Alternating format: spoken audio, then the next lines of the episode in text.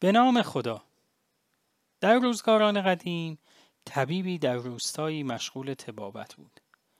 او خود را سرآمد تمامی طبیبان زمانه خود می دانست.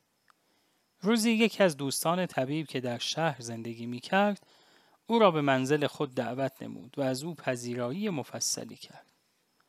روز بعد او را با خود به محل کارش که جمعی از اطبا در آن کار می کردند برد.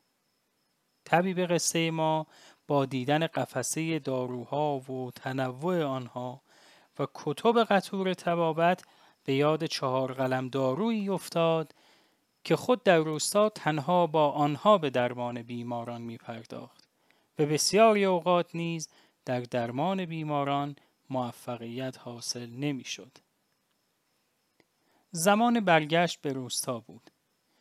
طبیب از دوست خود بسیار سپاسگزاری کرد و گفت دوست خوبم تو با نشان دادن این همه دارو و کتاب و امکانات تبابت به من زیباترین تصاویر را نشان دادی و تو با این کار گویا پرده تاریکی را از روی چشمانم و ذهنم کنار زدی و من دانستم که در تحصیل علم و دانش نباید هرگز متوقف شد و در موقعیتی که هستی خود را بهترین بدانی.